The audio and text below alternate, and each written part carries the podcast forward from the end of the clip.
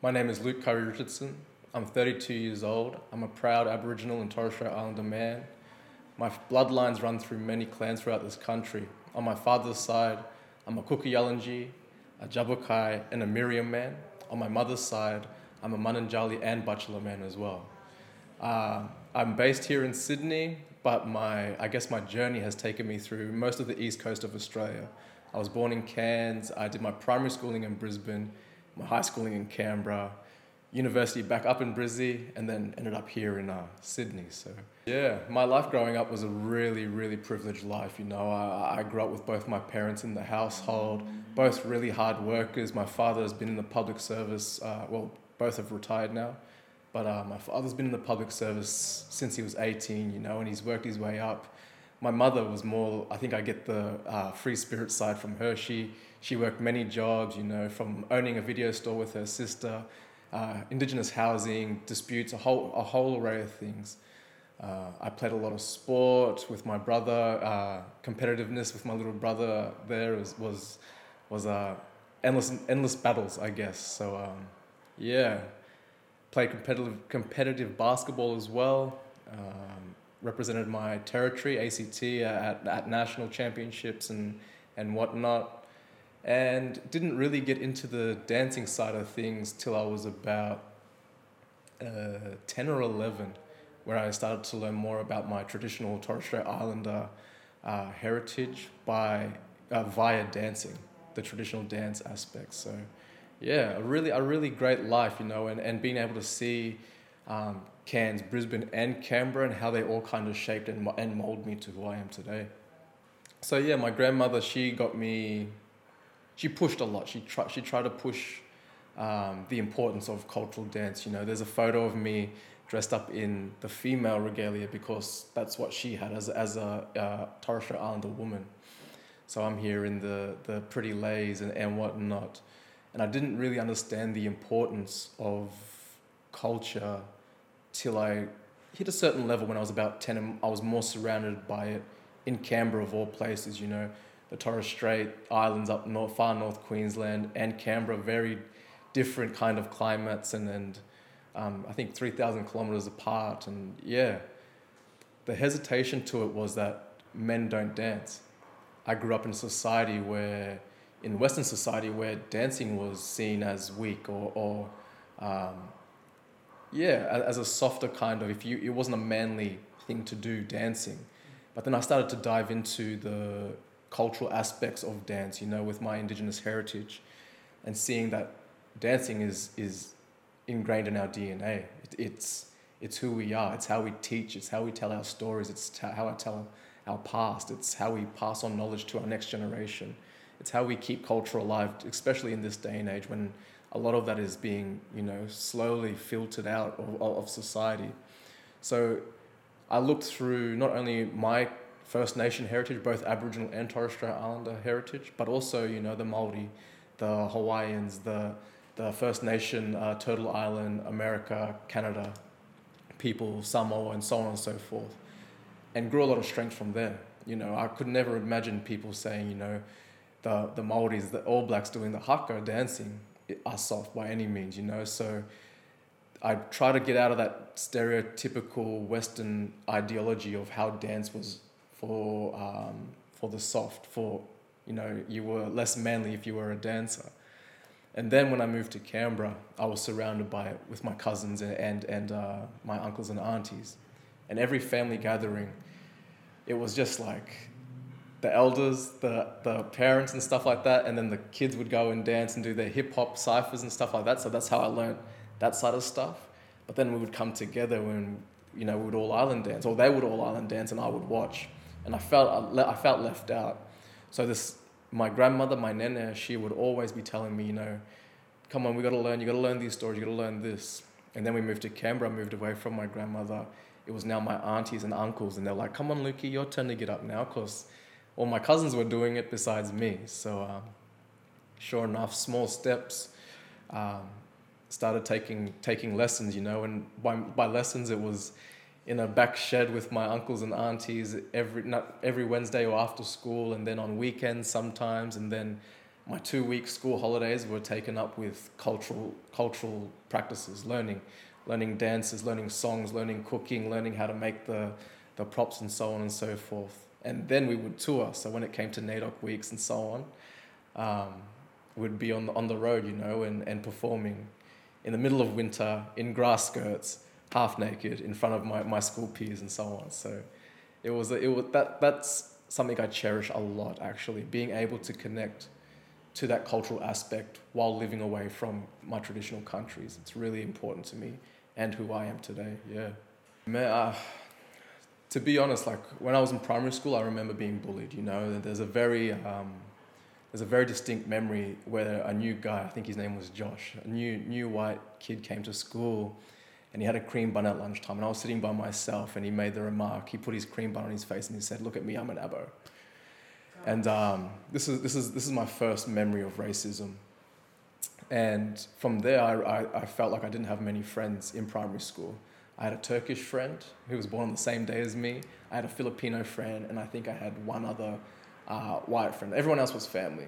So from primary school, I, I knew that my circle was going to be close. And I didn't really worry about friends at that stage, you know. It wasn't so much about how many friends I had, it was about the people that actually knew who I was at that, that small time. So when I went to jump into, and I think that's another hesitant, like why I hesitated to dance at that age, at such a young age because of the bullying and stuff like that and the racism that those young kids learned.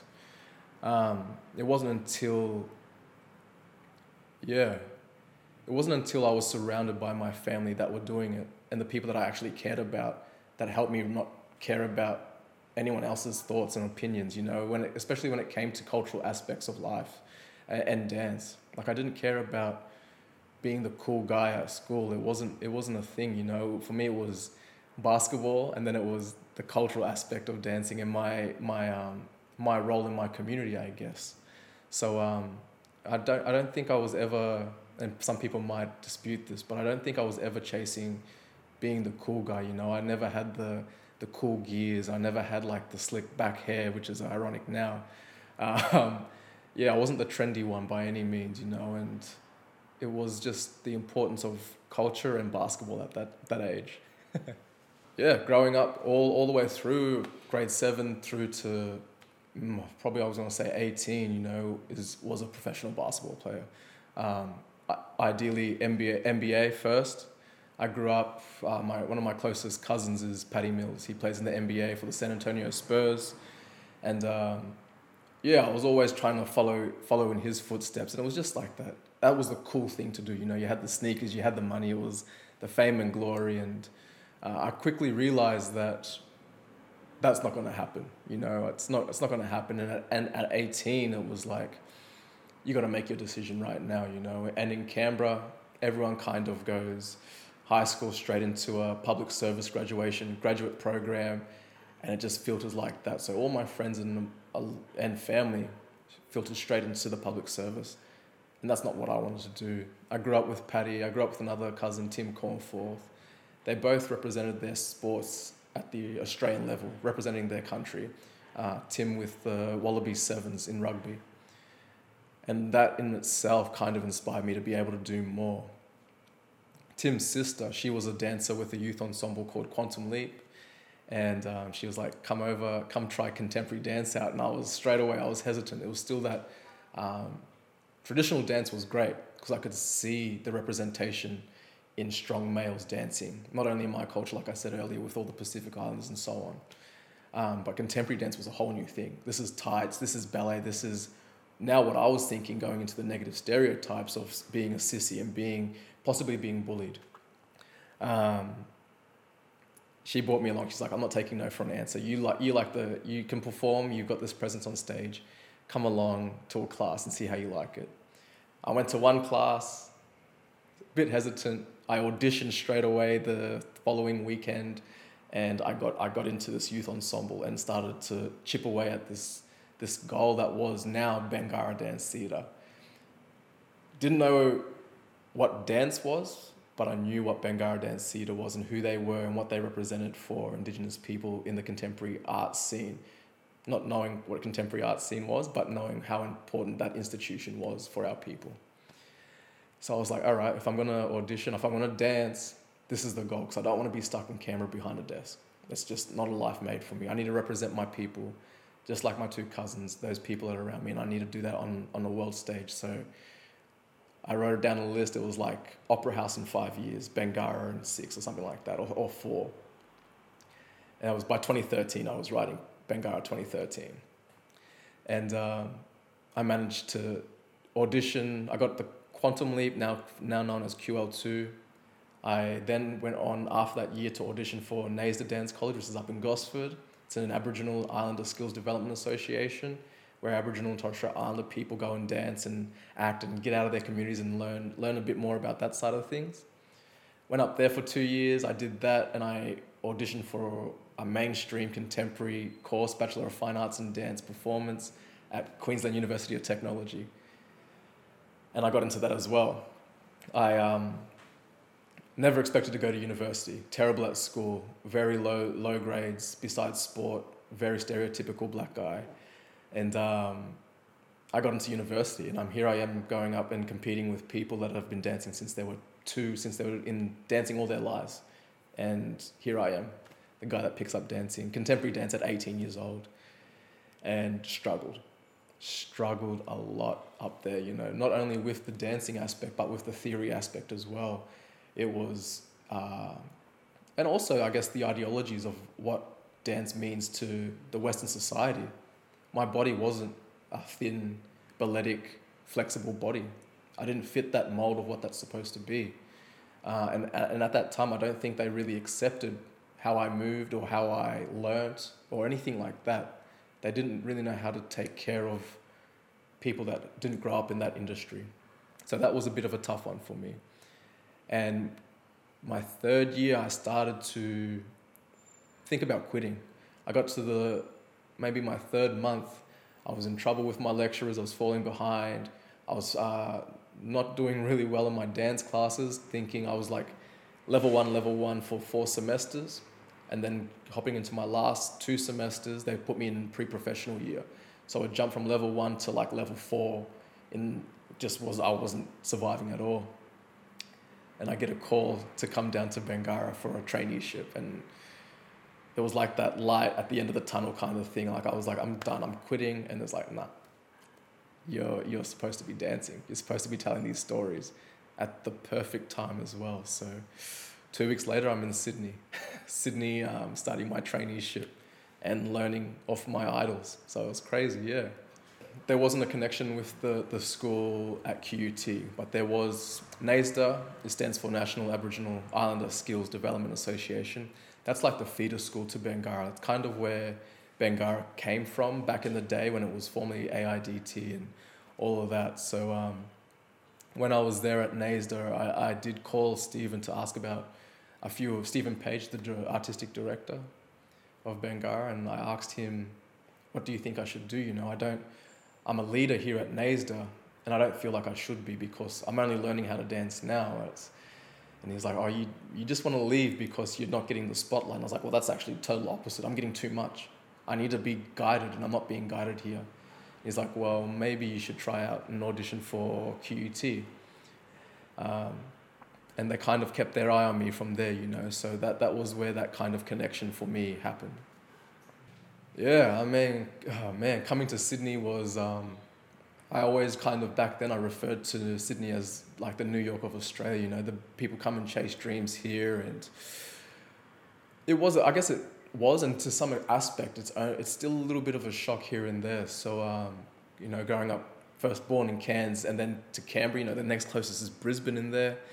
Um, it, it was a big shock just knowing how chaotic it was for, for me. And I didn't like it for the first four, four or so years till I did make a trip to New York City and realized that Sydney is quite small in comparison to these mega, mega cities, you know, around the world. Um, but what was nice at the time was that the community of what was Bangarra Dance, what is Bangarra Dance Theatre, was a cl- cl- close knit group. We're all from different parts. We were from all different parts of Australia without our families. So that's kind of what kept me going, the bond that I had there at that company. So yeah.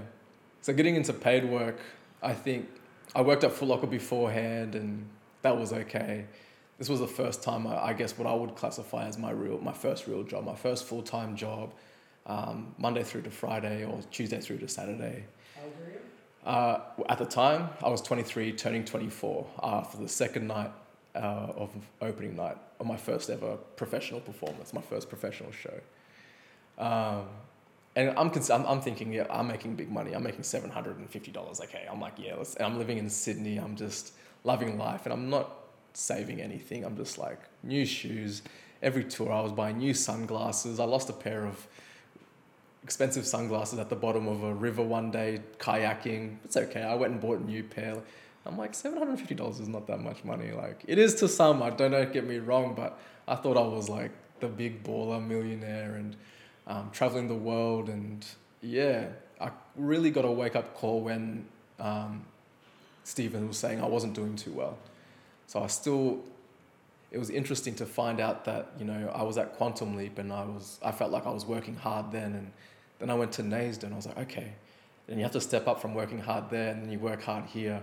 Then you go from NAISDA to QUT and you're like, okay, now you got to keep stepping up. And all these levels of stepping up, your idea of working hard changes with your environment and your level of, I guess, expertise in your field as well. So I had to really make that change to go into my next contract with Bangarra to really go, no, nah, I deserve to be here. So um, I think a lot of things changed within that year. I, I broke up with my, my girlfriend at the time because I just needed to focus on work. After I got that news, I moved out. I, I started to live by myself um, and really try to focus on eating, my Pilates, my, my workout regime, and dedicated myself to this art form wholeheartedly.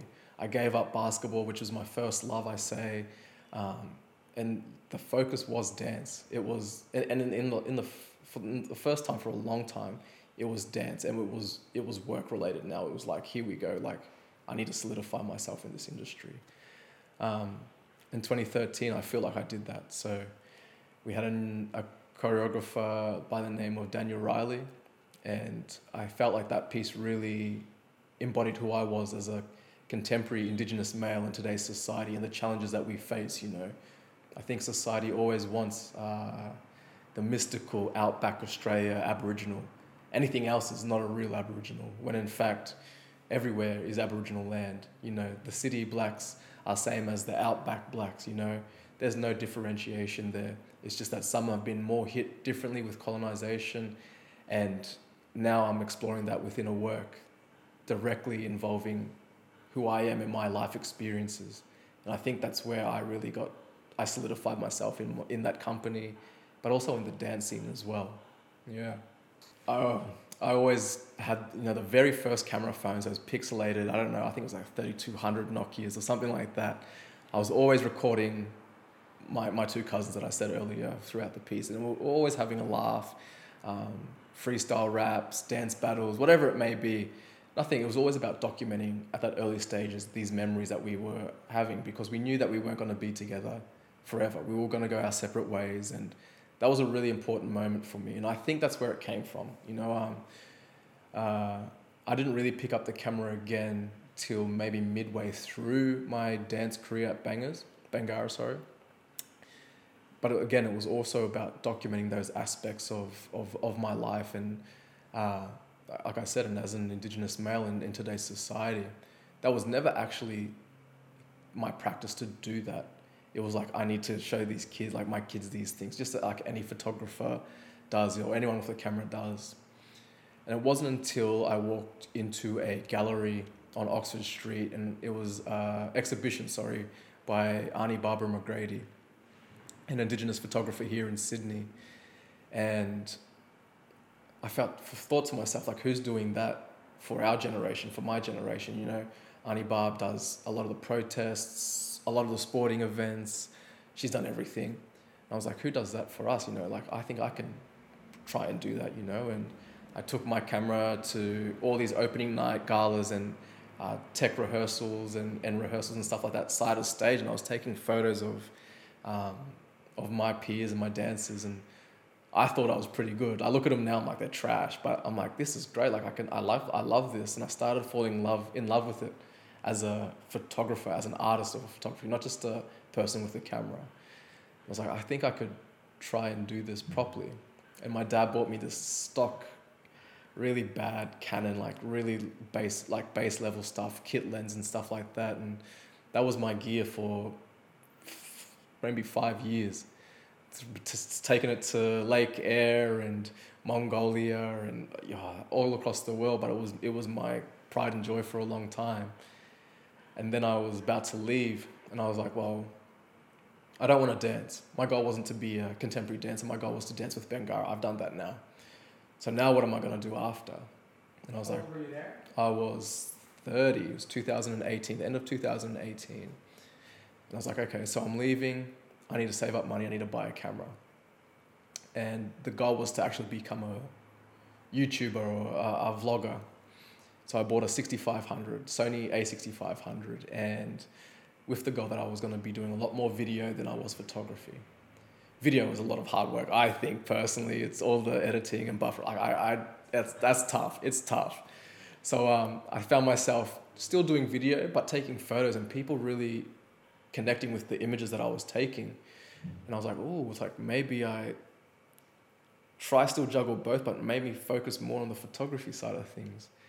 Um, I bought what I thought was my a good 50, 50 uh, mil portrait lens. It was still a kit entry level lens, and um, started taking portraits. And I was like, I'm loving this a lot, and people were really engaged with it. And I was like, all right, here we go. This is my new career now. Like now, I'm gonna be with the focus of documenting contemporary Indigenous life on all aspects. That's dancing, that's arts, that's um, the protests that I do, that's the the um, music scene. It's it's all aspects of life that I can get into these nook and crannies. The biggest thing for me is for Indigenous people, my my my people to have solid solid photos of themselves or imagery of themselves at these protests.